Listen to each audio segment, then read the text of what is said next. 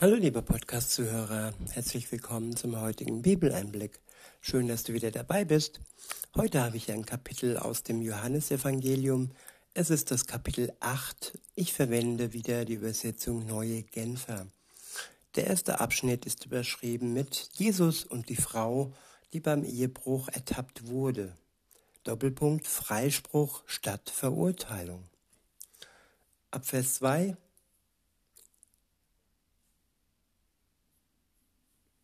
Vers 1 heißt es, früh am Morgen war Jesus wieder im Tempel.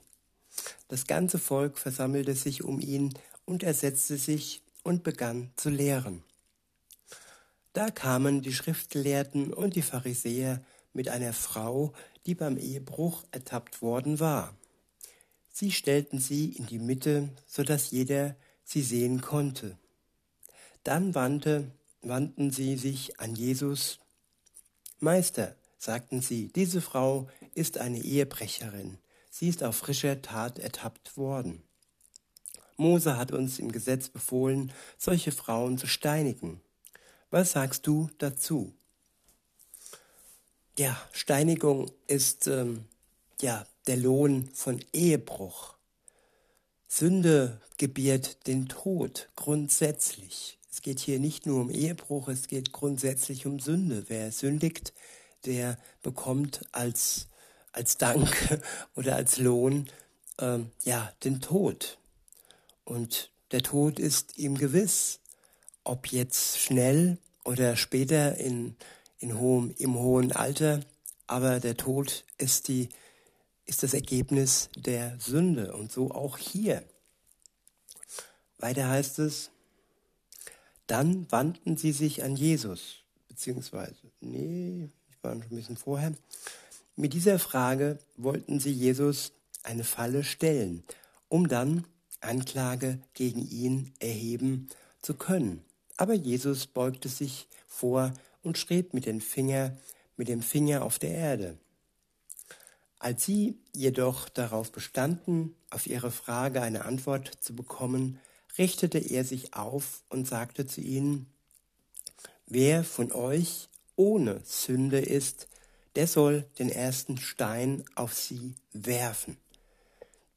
Ja, und Jesus macht hier ganz klar, es geht hier grundsätzlich um Sünde. Es geht nicht um bestimmte Sünden, um Ehebruch, um Mord, um Stehlen. Nein, es geht allgemein um die Sünde. Und wer andere ja zu Jesus schleppt und äh, sie äh, vor alle hindrängt und sie als Ehebrecherin entlarvt, der sollte selbst erstmal auf sich schauen, ob er denn ohne Schuld ist. Und der könnte dann den ersten Stein werfen, aber da gab es niemand. Denn weiter heißt es, dann beugte er sich wieder vor und schrieb auf die Erde. Von seinen Worten getroffen, verließ einer nach dem anderen den Platz.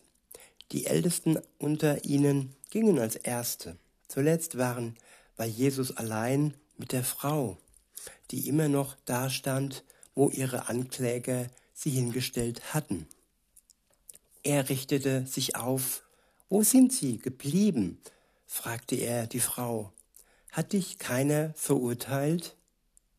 Nein, Herr, keiner, antwortete sie. Da sagte Jesus, ich verurteile dich auch nicht, du darfst gehen, sündige von jetzt an nicht mehr. Ja, das ist Jesu Freispruch. Nicht um ja munter weiter zu sündigen, sondern ja, er wünscht sich ein bußfertiges Herz. Er wünscht sich Menschen, die einsehen, dass das, was sie taten, vor Gott nicht gut war und er vergibt diesen Menschen gerne. Insofern sagt er, sündige hinfort nicht mehr. Denn Gnade und Vergebung ist kein, ja, kein Knopfdruck, dass man sagt, ja, ich gehe jetzt sündigen, dann gehe ich beichten, dann, dann ist dann wieder alles gut. Nein, wir sollten schon Reue haben, wenn wir ja zu Jesus kommen und äh, andere uns verurteilen und er uns dann frei spricht. Klar müssen wir uns den Gesetzen beugen. Und klar müssen wir auch, wenn wir irgendwie ähm, Straftaten begangen haben, diese Gesetze an uns anwenden lassen.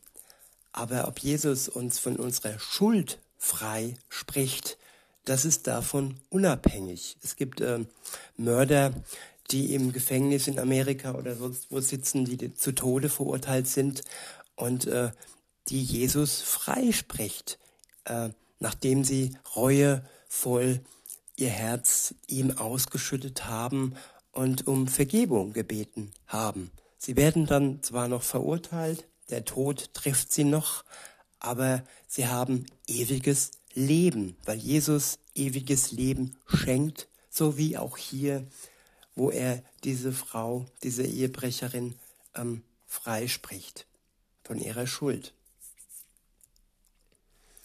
Der nächste Abschnitt ist überschrieben mit Jesus Christus, das Licht der Welt. Ab Vers 12 heißt es, ein anderes Mal, als Jesus zu den Leuten sprach, sagte er, ich bin das Licht der Welt. Wer mir nachfolgt, wird nicht mehr in der Finsternis umherirren.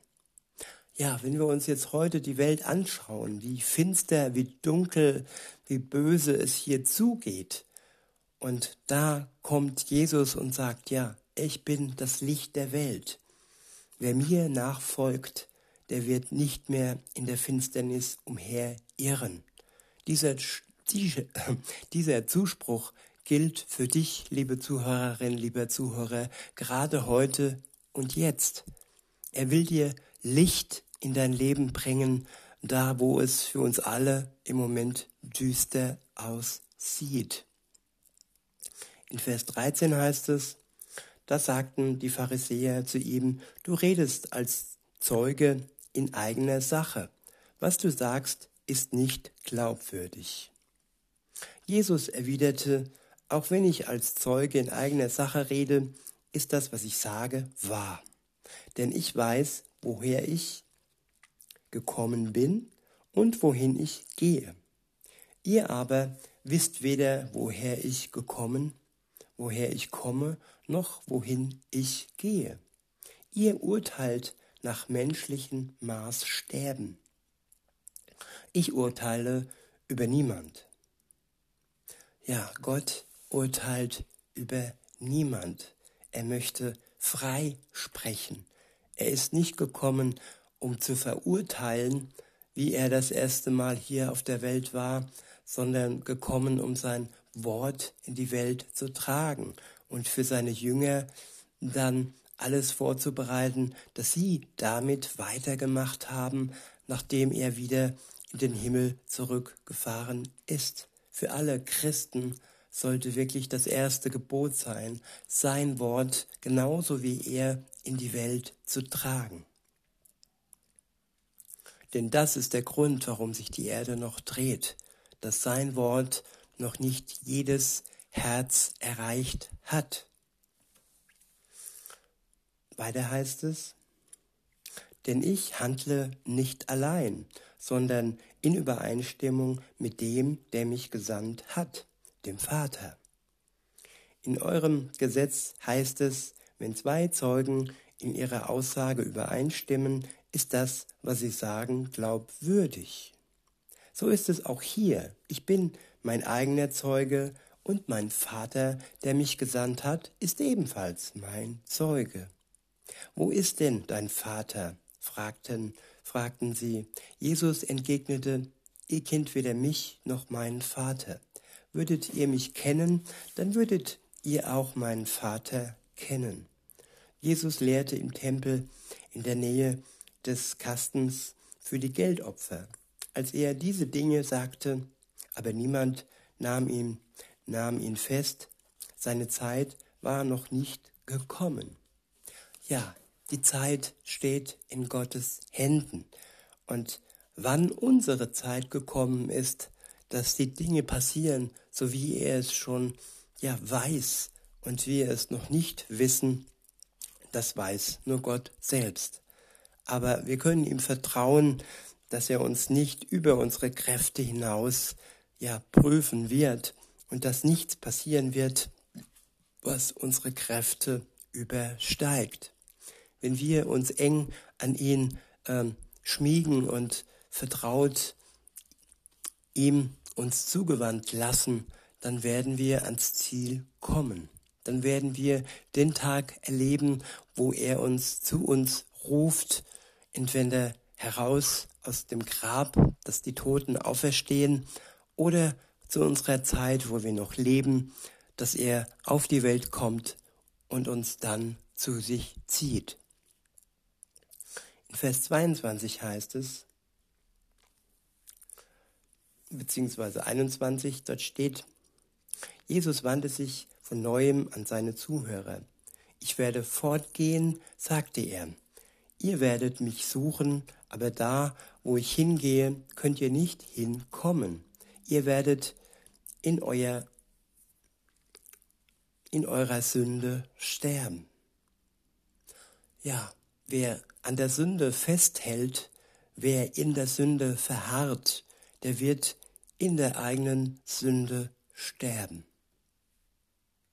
In Vers 22 heißt es, Will er sich etwa das Leben nehmen? fragten sich, äh, sich die Juden. Vielleicht sagt er, deshalb, da wo ich hingehe, könnt ihr nicht hinkommen. Doch Jesus fuhr fort, ihr seid von hier, von hier unten, ich bin von oben. Ihr seid von dieser Welt, ich bin nicht von dieser Welt. Darum habe ich zu euch gesagt, dass ihr in euren Sünden sterben werdet. Glaubt an mich als den, der ich bin. Wenn nicht, werdet ihr in euren Sünden sterben. Wer bist du denn? fragten sie. Jesus antwortete, Darüber habe ich doch von Anfang an zu euch gesprochen. Was euch betrifft, hätte ich noch viel zu sagen, und es gäbe noch vieles, worin ich über euch zu urteilen hätte. Aber ich sage der Welt nur das, was ich von dem gehört habe, der mich gesandt hat. Und was er sagt, ist wahr. Sie begriffen nicht, dass Jesus über den Vater sprach. Deshalb sagte er zu ihnen, dann, wenn ihr den Menschensohn erhöht habt, werdet ihr mich als den erkennen, der ich bin, und werdet erkennen, dass ich nichts von mir selbst aus tue, sondern das sage, was mich der Vater gelehrt hat. Ja, Christus wurde von den Menschen ans Kreuz erhöht. Er wurde umgebracht, ermordet, getötet für eine Schuld, für die Schuld der Menschheit. Und wer dies begreift, der wird ja im Glauben sich ihm nähern können dass er für jeden Menschen persönlich gestorben ist. Weiter heißt es in Vers 29, und er, der mich gesandt hat, ist bei mir. Er lässt mich nie allein, denn ich tue immer, was ihm gefällt. Als Jesus das sagte, glaubten viele an ihn. Der nächste Abschnitt ist überschrieben mit wirklich frei durch Jesus. Ja, was ist wirkliche Freiheit? Heute denkt man, man kann sich Freiheit erkaufen oder ja, durch ein, eine Medizin in Gänsefüßchen ähm, ja, erpressen lassen. ja, wie auch immer. Wirkliche Freiheit kommt durch Jesus. In Vers 31 heißt es, zu den Juden, die nun an ihn glaubten, sagte Jesus, wenn ihr in meinem Wort bleibt, seid ihr wirklich meine Jünger. Und ihr werdet die Wahrheit erkennen und die Wahrheit wird euch frei machen. Ja, die Wahrheit wird uns frei machen, nachdem wir sie erkannt haben. Und nicht ja, blinde, blinder Gehorsam gegenüber denen, die ja die Wahrheit auf den Kopf stellen und ähm, ja der Wahrheit nicht dienen, sondern der Lüge dienen. Nur wenn wir Gott und seiner Wahrheit gegenüber gehorsam sind, dann werden wir ans Ziel kommen. Und dann werden wir wirklich frei sein. In Vers 33 heißt es, wir sind Nachkommen Abrahams, entgegneten sie. Wir haben nie jemand als Sklaven gedient. Wie kannst du da sagen, ihr müsst frei werden? Jesus antwortete, ich sage euch, jeder, der sündigt, ist ein Sklave der Sünde. Ein Sklave gehört nur vorübergehend zur Familie, ein Sohn dagegen für immer. Nur wenn der Sohn euch frei macht, seid ihr wirklich frei. Der nächste Abschnitt ist überschrieben mit Kinder Abrahams oder Kinder des Teufels. In Vers 37 steht, ich weiß, dass ihr Nachkommen Abrahams seid und trotzdem trachtet ihr mir nach, trachtet ihr mir nach dem Leben. Das kommt daher, dass ihr euch meinem Wort gegenüber verschließt. Ihr, ich rede von dem, was ich beim Vater gesehen habe. Und auch ihr habt einen Vater, auf dessen Anweisung ihr hört. Unser Vater ist Abraham, erwiderten sie. Jesus entgegnete, wenn ihr wirklich Kinder von Abraham wärt, würdet ihr auch so handeln wie Abraham. Stattdessen wollt ihr mich töten, mich, der ich euch die Wahrheit sage, wie ich sie vom Gott von Gott gehört habe. So etwas hätte Abraham nie getan. Ihr handelt eben genau wie euer wirklicher Vater. Wir sind doch keine unehelichen Kinder, protestierten sie. Wir haben nur einen Vater und das ist Gott. Jesus erwiderte, wenn Gott euer Vater wäre, würdet ihr mich lieben, denn von Gott bin ich zu euch gekommen, nicht im eigenen Auftrag. Gott ist es, der mich gesandt hat. Aber ich kann euch sagen, warum mein Reden für euch so unverständlich ist und wie es kommt, dass ihr gar nicht fähig seid, auf mein Wort zu hören.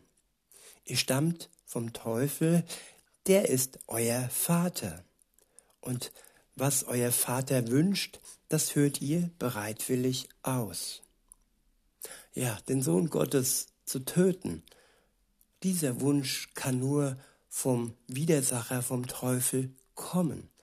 Und wer dann diesen Wunsch ja erfüllt haben möchte und ja wirklich laut ausschreit, äh, kreuzigt ihn, so wie es diese Menschen taten, dann können dann kann ihr Vater nicht der Vater im Himmel sein. Dann kann es nur der Teufel selbst gewesen sein, der ihnen diesen Gedanken eingepflanzt hat. Weiter heißt es, und was euer Vater wünscht, das führt ihr bereitwillig aus. Er war von Anfang an ein Mörder und stand nie auf dem Boden der Wahrheit weil es in ihm keine Wahrheit gibt. Ja, es gibt nur die Lüge, es gibt nur Böses im Teufel.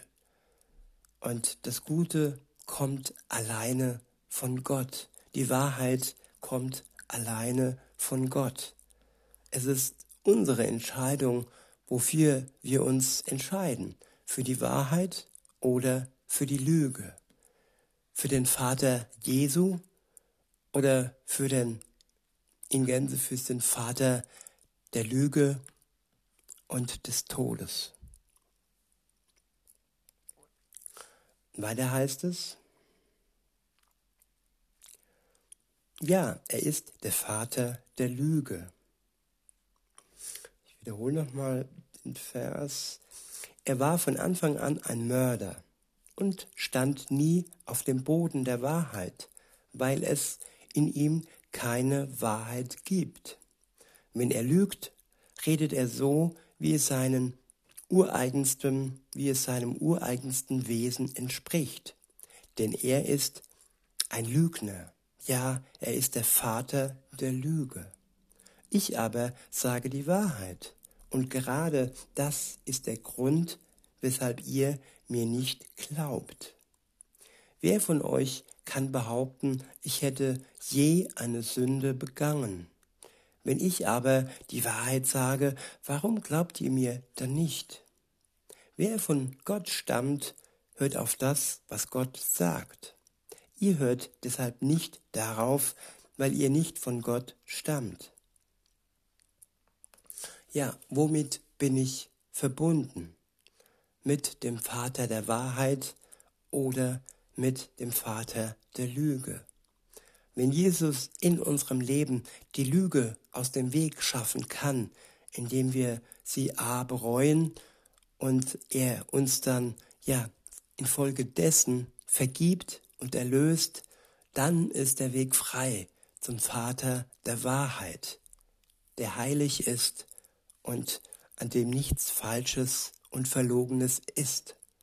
Und wer in der Lüge verharrt, der verharrt gleichzeitig auch in seinem Tod. Der nächste Abschnitt ist überschrieben mit Jesus Christus größer als Abraham. In Vers 48 heißt es, haben wir nicht recht, riefen da die Juden, du bist ein Samaritaner und bist von einem Dämon besessen, genau wie wir es gesagt haben. Nein, entgegnete Jesus, ich bin nicht von einem Dämon besessen, ich ehre meinen Vater. Ihr aber tretet meine Ehre mit Füßen. Doch ich brauche sie nicht zu verteidigen. Es ist einer da, der das tut, und er ist auch der Richter. Eins aber versichere ich euch, wenn jemand sich nach meinem Wort richtet, wird er niemals sterben. Ja, wer sich nach dem Wort Gottes richtet, wird niemals sterben. Und hier ist der ewige Tod gemeint, der zweite Tod. Der erste Tod äh, von unserem ähm, Leib, von unserem Körper, äh, der wird jeden, den wird jeden treffen. Aber es geht hier um den zweiten Tod. Wird man ewig leben mit Jesus Christus zusammen oder aufgrund der Verbundenheit mit dem Teufel und dem Verharren in der Sünde der ewigen Verdammnis preisgegeben? Das ist hier die Frage. In Vers 52 steht, jetzt sind wir sicher, dass du von einem Dämon besessen bist. Triumphierten die Juden. Abraham ist gestorben, die Propheten sind gestorben. Und du behauptest, wenn einer sich nach deinem Wort richtet, werde er niemals sterben.